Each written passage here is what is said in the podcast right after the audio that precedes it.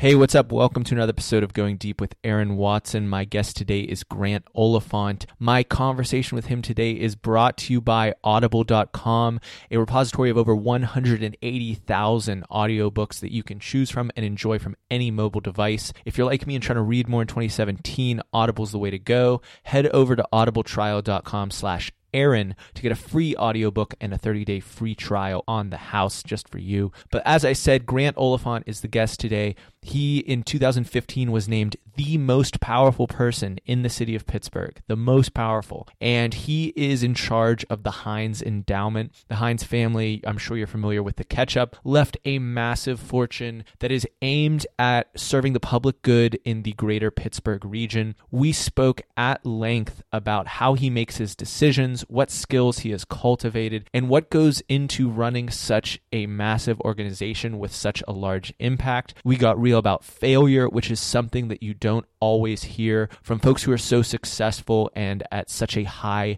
ranking position in our society. So, this I truly believe is one of the best interviews that we've done in quite a long time. And I think that you're really going to get a lot from it. So please make sure that you've got your notepad ready, unless you're driving, in which case, keep your hands on the wheel, and uh, enjoy my conversation with Grant Oliphant.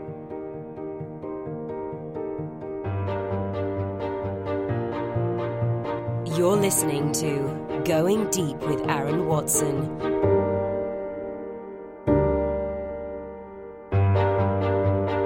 So, Grant, thank you so much for coming on my podcast. It's a pleasure, Aaron. There's a ton for us to unpack and, and talk about Pittsburgh, and we'll spare people talking about my terrible uh, U8 soccer games that you probably witnessed. Uh, but to start things That's off. okay. I was a terrible coach. Uh, to start things off, you uh, serve to run the Heinz endowments here in Pittsburgh, and that can be a little opaque for some people. Sure. So, to start things off, if we could just get a little into the weeds and explain the work that you do on a day to day, week to week basis. Uh, in a nutshell, you know, what I'd point people to is that the United States is really rare in the world and fortunate that we have a whole sector to our economy which is pretty unusual, which is what we refer to as the nonprofit sector. And it's the wealth of organizations that really shouldn't be defined by their lack of profit motive. It should be defined by their desire for social impact. And it's really better thought of as the social change sector. I work for a foundation, the Heinz Endowments, um, which represents a particular subset of that nonprofit community. And our job is to try and be very deliberate about the social change that we want to bring about in the world by funding organizations and people and ideas that are helping to drive the changes we want to see come about. Okay.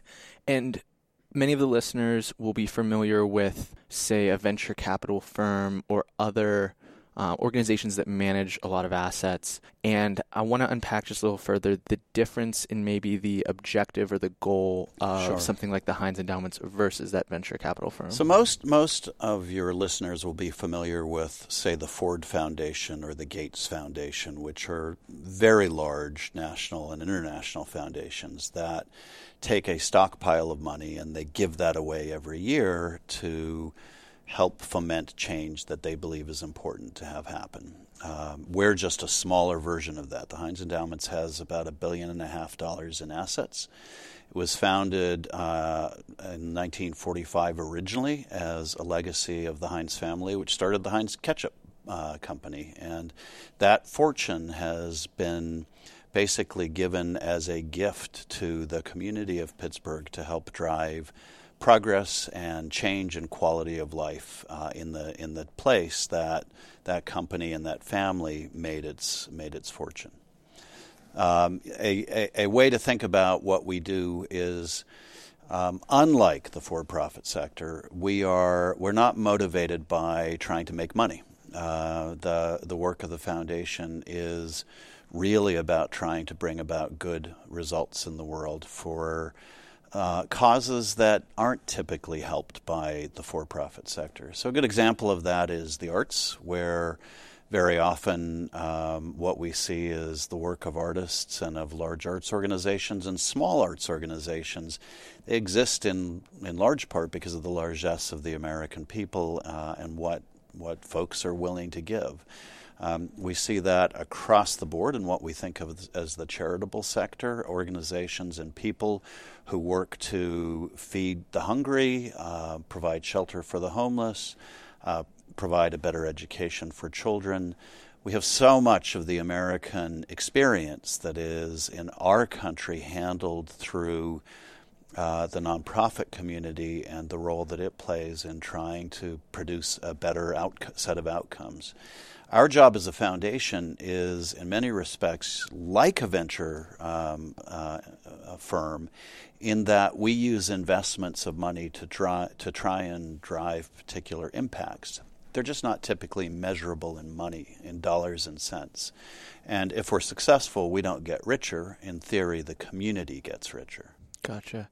That is perfectly segueing into another question that I wanted to ask, which is how you go about measuring your success and, and what metrics you and your team look at to judge your performance. Now, let me anchor this in, in what I think is the big challenge right now for Pittsburgh and in some ways for the country. Over the course of the last couple of years since I've gotten here, we've retooled the focus of the foundation uh, around a core concept of creating a more just community.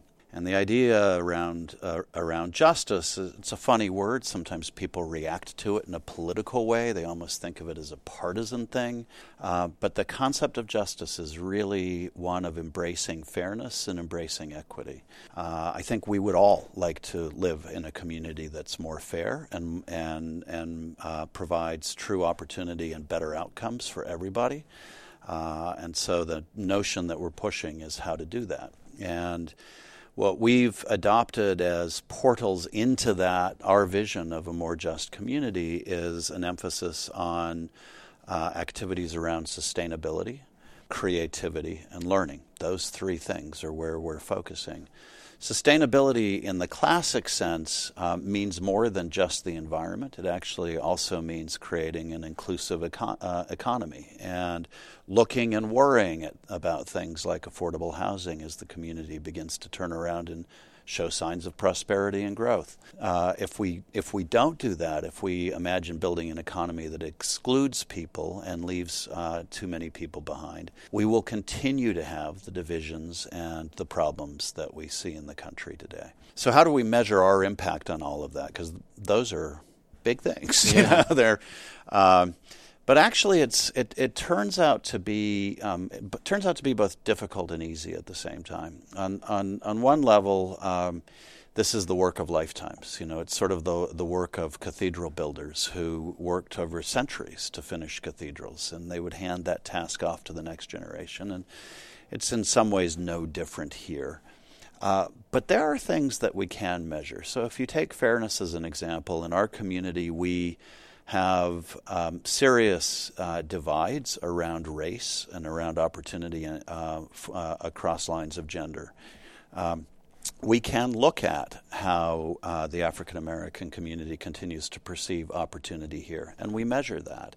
We can look at uh, what happens in particular neighborhoods as they become, as they begin to experience a new affluence, uh, and see what is happening to the folks who are actually living in that neighborhood now, and measure whether they benefit from that growth or whether they get forced out by it. Uh, so, what we have to do is, in a fairly rigorous way, go through the set of conditions that we care about and set up a metric for each and every one of them. I think, in terms of, of the broad areas that I mentioned, if you look at learning in, in our community, um, we have some great school districts in our in our region, and we have some ones that are struggling. We have students who are doing well, and we have students who are really suffering. We have um, far too many kids who are emerging from school and their school experience really not prepared for the sort of jobs that our corporations and businesses in this town tell us that they need to fill. Over the course of the next 10 years, this region is going to generate a need for 80,000 more people than we currently have to fill the jobs that are anticipated. Uh, So how are we going to fill those jobs? Uh, and the and the price of not doing that, by the way, is that we fail to grow as a region. So um, one answer to that is we have to better prepare the students who are coming out of schools so that they are equipped to have those jobs and and and fill them. Um, there's a myth that we can somehow do that by attracting people from the outside, but if we're not leveraging the kids who are here, we will never fill those jobs, and we will always be a place that feels like it's falling behind the rest of the economy. So that's an example of one thing we can measure over the course of the next decade about whether we're in fact doing a better job of preparing our kids in this community for those jobs that we know are going to be coming available and that we're going to need to fill as a region.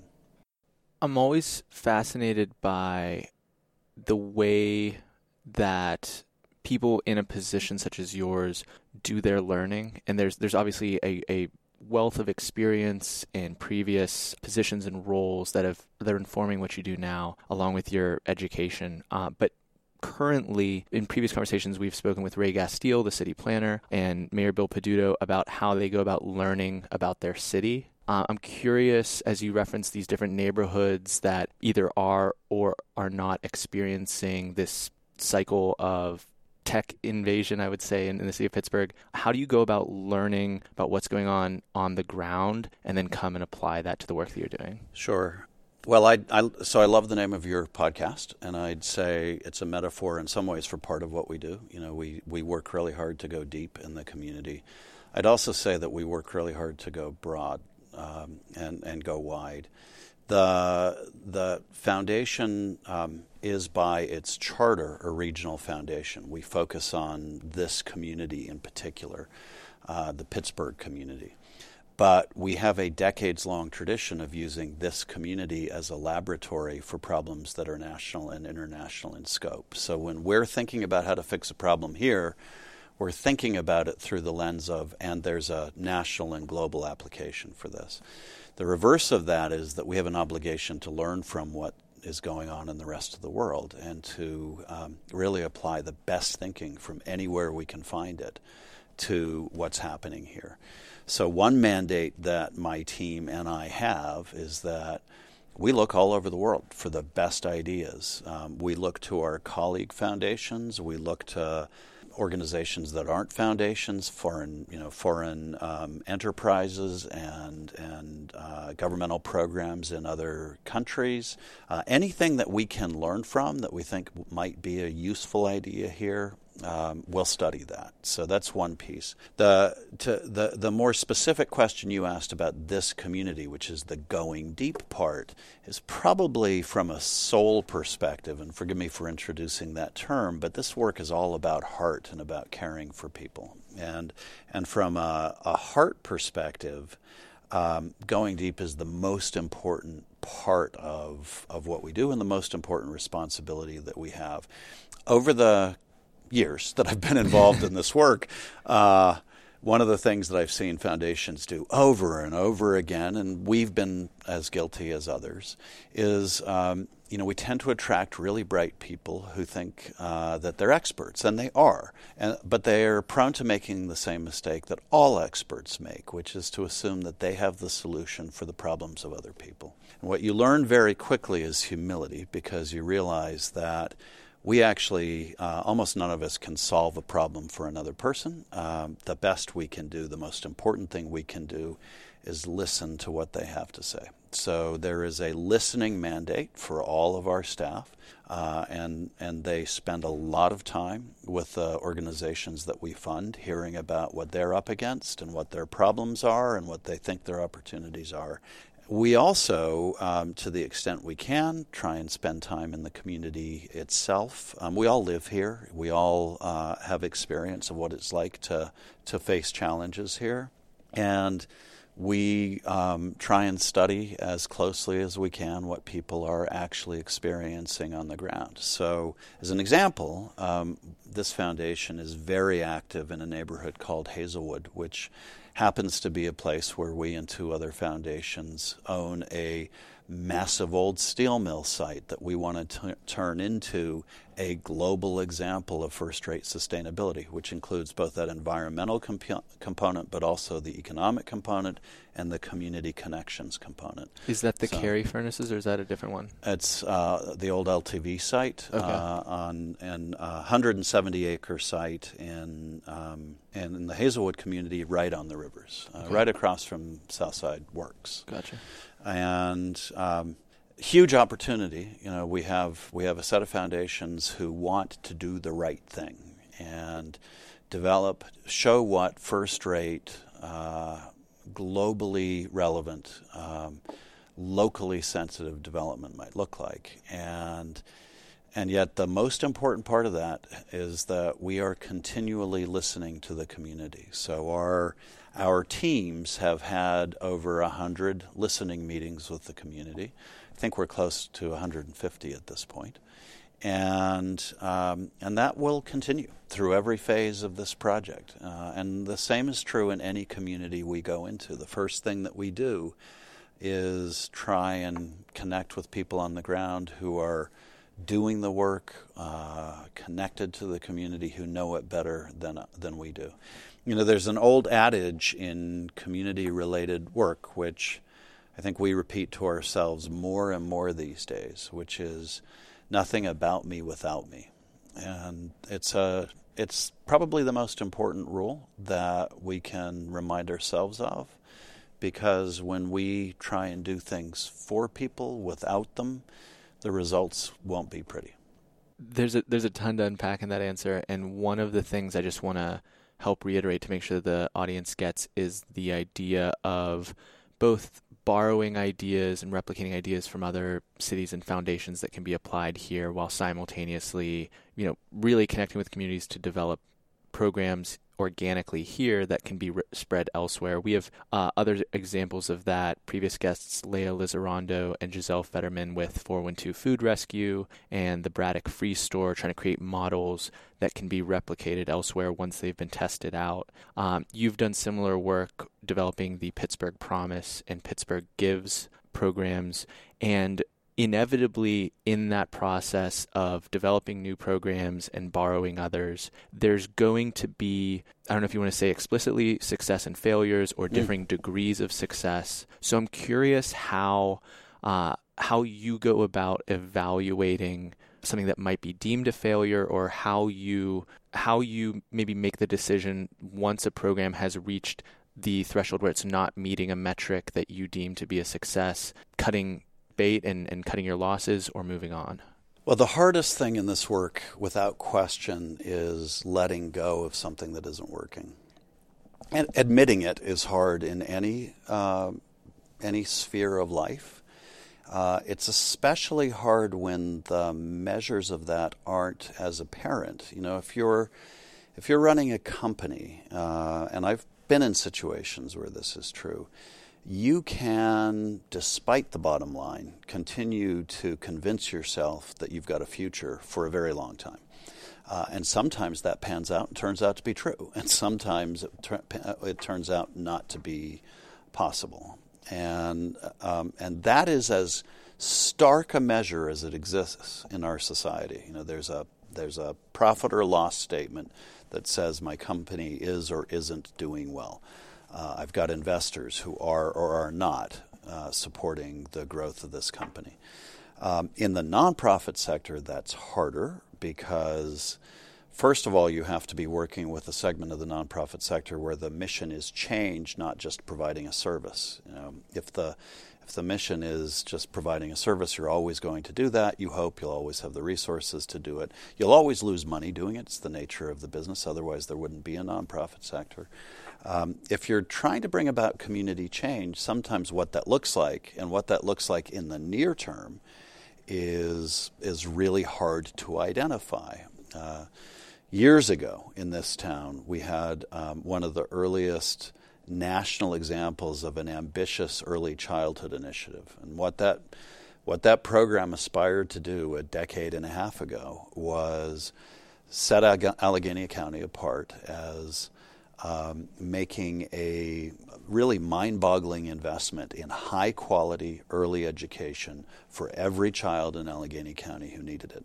Why is that important? Because from a, da- from a scientific standpoint, we know that early brain development is the thing that is a predictor for later success in life. So if you can get to kids early, give them a good a good basis for learning, not have them start school at a huge disadvantage on on um, literally on neural pathways, uh, including the ones that uh, include vocabulary, then um, those kids will have a much better chance of success later in life. So, from an equity standpoint, we decided a, a, decade and a half ago the most important thing we could do was invest in early childhood in this town. And the town stepped up uh, and it made a mammoth commitment. And we began to realize two things early on from a um, from an impact from the if the measure was impact on kids who were in the program this was a smash success we collected data through scientific research that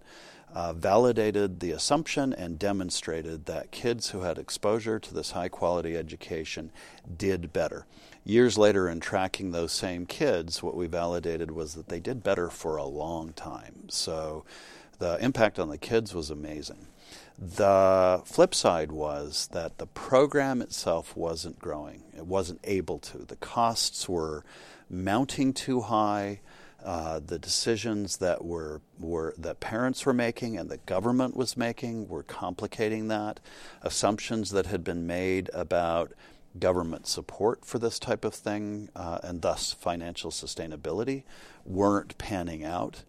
And at a certain point, the, the sponsors of this initiative had to acknowledge that what we had on our hands was a program that worked on one level but could not scale because of the of the profound systemic challenges that it faced.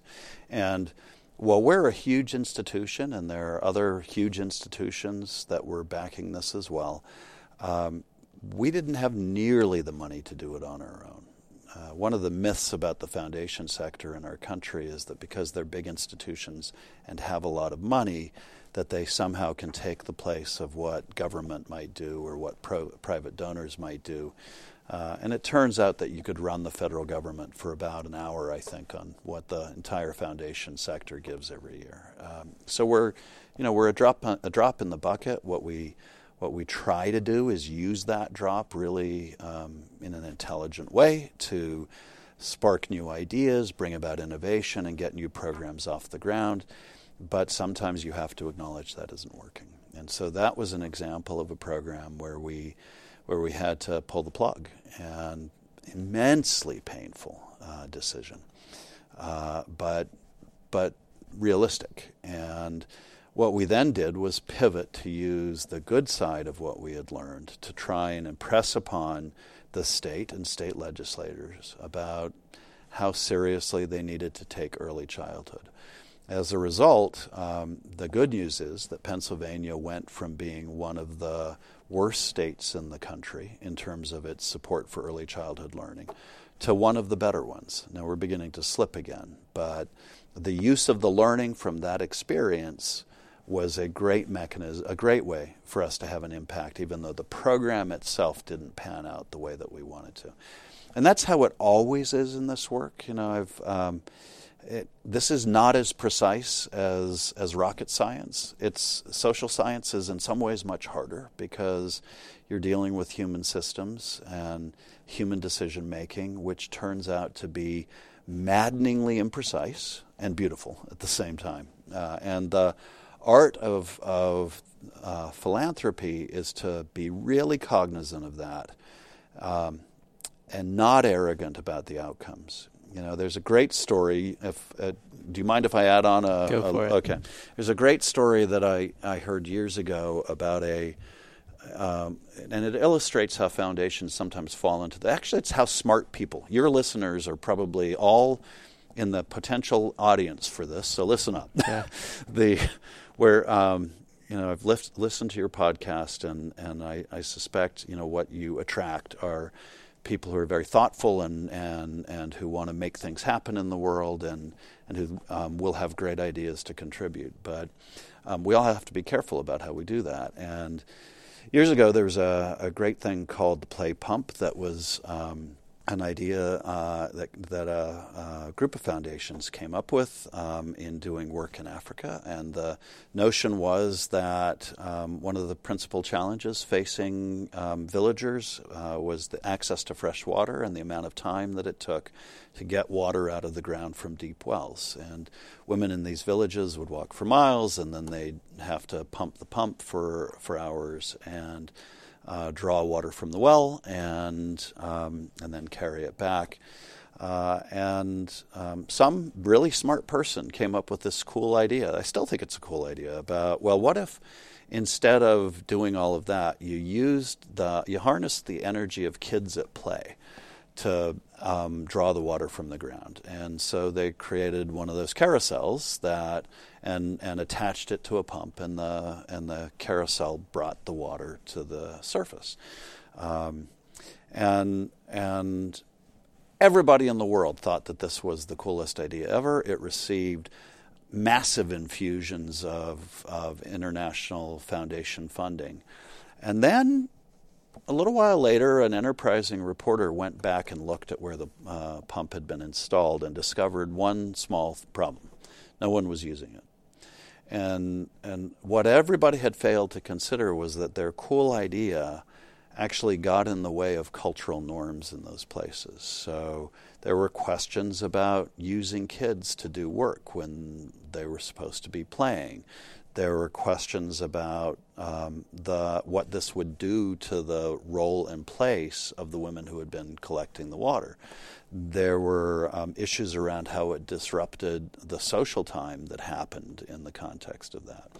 So, um, you know, I think what, what you learn from an example like that is it's possible to dive into what seems like a really good idea, but if you don't go back and look at how it's working, then you're going to miss what you could learn from it. Um, what I think was learned from that example was a different way of solving the same problem. And I think that's what's always true of this kind of work. We, what we describe as a failure, it's important to acknowledge as a failure. But there's always another shoe to drop in this era, in this arena, um, by asking yourself, and what can I learn from it? You know, what can I do better as a result of this? Uh, what we're trying to do, what organizations that we fund are trying to do, is they want to make the world a better place. And so uh, it's not like a failure looks like them doing horrible things. It generally doesn't. What it looks like is that they're not changing the world the, the way that they want to, and um, we all have to learn how to do it better. I know that a lot of the listeners and my peers feel very similarly about that drive to want to make positive change for the world and have those ideals and goals that they don't necessarily know how to execute on. And if you'll allow me to take it to a personal level real quick before we start wrapping up, I'm, I'm also fascinated by systems thinking and the process, I'm sorry, or the uh, methods by which people accumulate areas of expertise, not necessarily total mastery, but the ability to connect, you know, two, three, four areas of real expertise, attach those skills together, and be able to accomplish, be able to execute then with that with that toolkit at their disposal. Can you speak personally to maybe what skills or abilities you would say that you're above average at that you use to apply to your work with the Heinz endowments and maybe a little bit about the methods that you've gone about cultivating those skills? Uh, really interesting question and I think um, you know this is a this is a field that requires a variety of different skills and and not all in the same person necessarily. One of the things that we're learning, I think, is that uh, intersectionality is really important in this work because we often do work at the systems level. We need people who can think at the systems level, who can uh, think about the dynamics behind outcomes and why you know why the world is the way it is and what we can do to change it.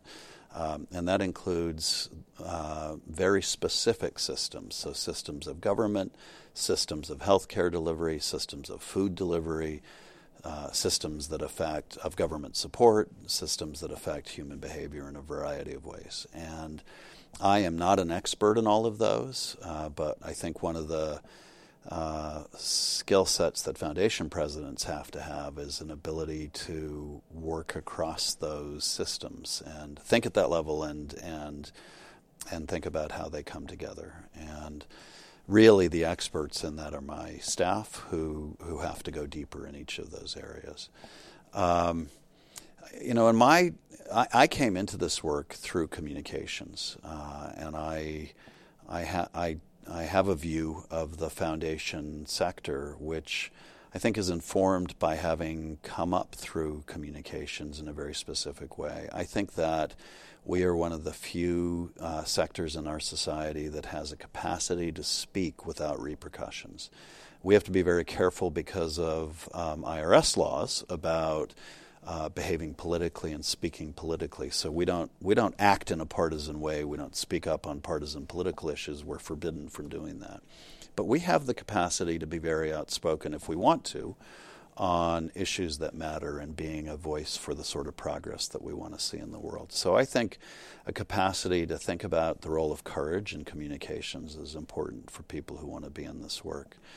Um, there's a set of very specific knowledge sets that we look for when we look to uh, hire people here, and they can be, you know, expertise in the underlying areas that we're funding in. So, for example, our um, environmental program director is a first rate expert in environmental health issues and policy our uh, director of, of community and economic development actually ran the urban redevelopment authority here in Pittsburgh and, and, and started life as a community development uh, expert on the ground in one of our neighborhoods. So we look for people with very specific expertise, but we're also learning to look for people who are operating more at the intersections of those areas because we're we're mixing it up. You know, if you think about uh, trying to build the future of this region on a base of sustainability, for example,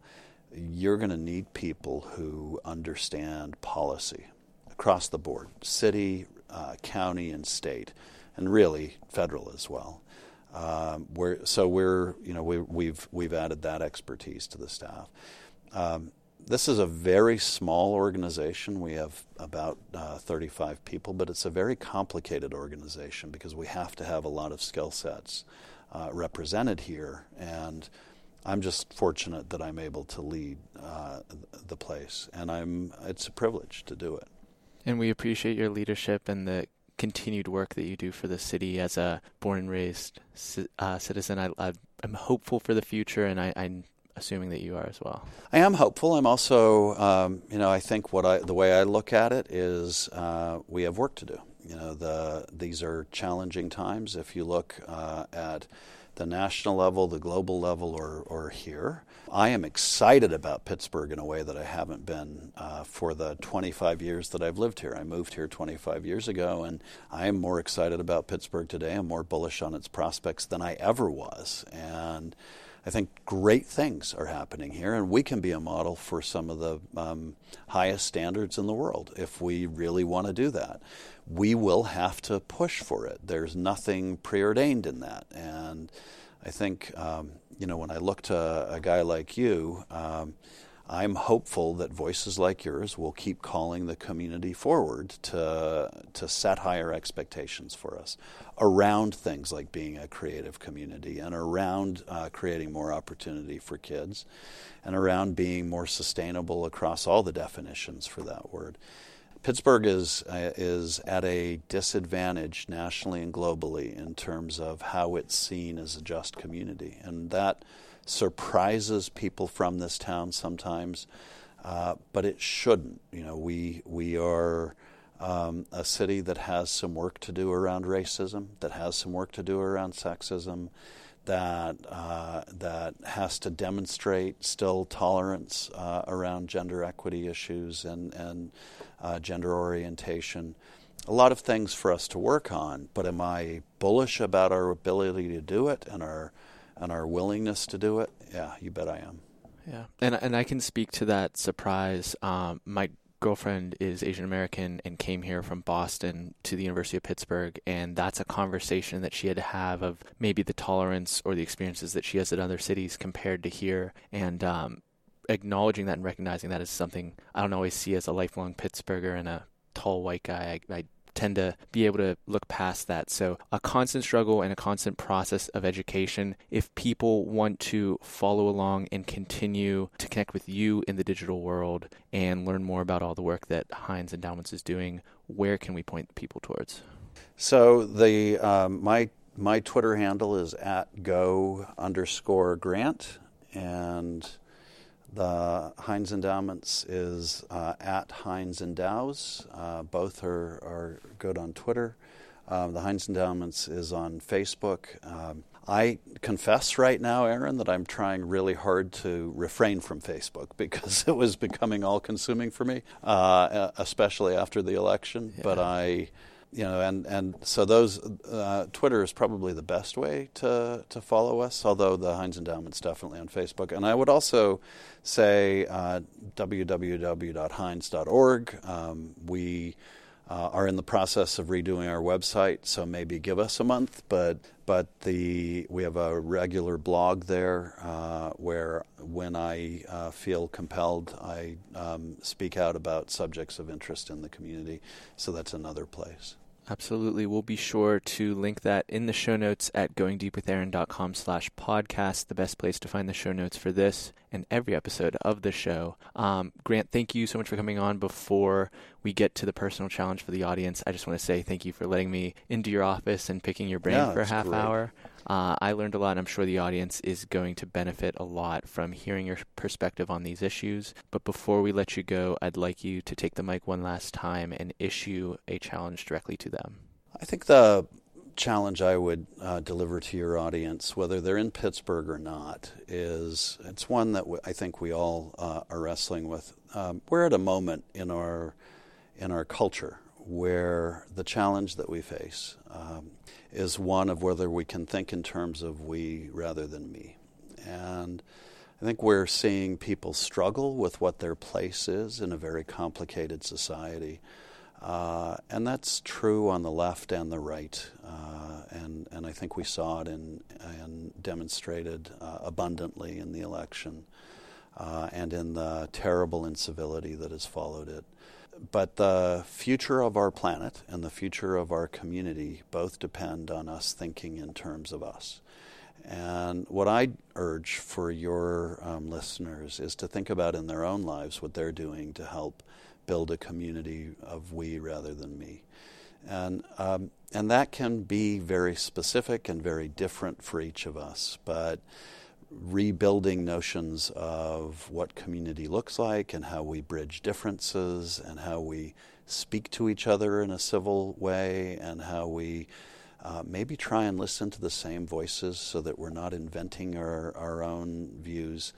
And I think also fundamentally how we respect fact and science again um, as tools of decision making all of these things are things that your audience actually over time, since it, I imagine it skews younger than um, than my typical audience, for example, uh, you know, you guys are going to be deciding, and you need to start building that future now. This is a long game, and um, and everything you do from this point out on is going to paint the way to how you think and decide in the future and what the community looks like in the future.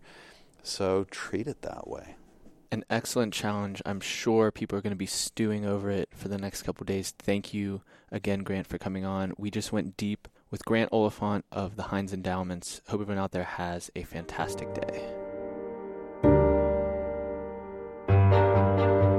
Hey, thank you so much for listening. Please make sure you hit subscribe if you've not already done so. We've got a ton of great episodes continuing down the pipe. If you are interested in some of our best recent episodes before this one, make sure you head over to episode 175 with Robert Scoble, the tech evangelist and blogger. We talked about AR and VR, that's augmented and virtual reality. We've also got a ton of other great conversations, including social media guru Calvin Wayman, political journalist Isaac Saul, and many, many more. Feel free to reach out to me at Aaron Watson59 on Twitter for a personalized recommendation. But as always, thank you so much for listening, and I'll catch you next time.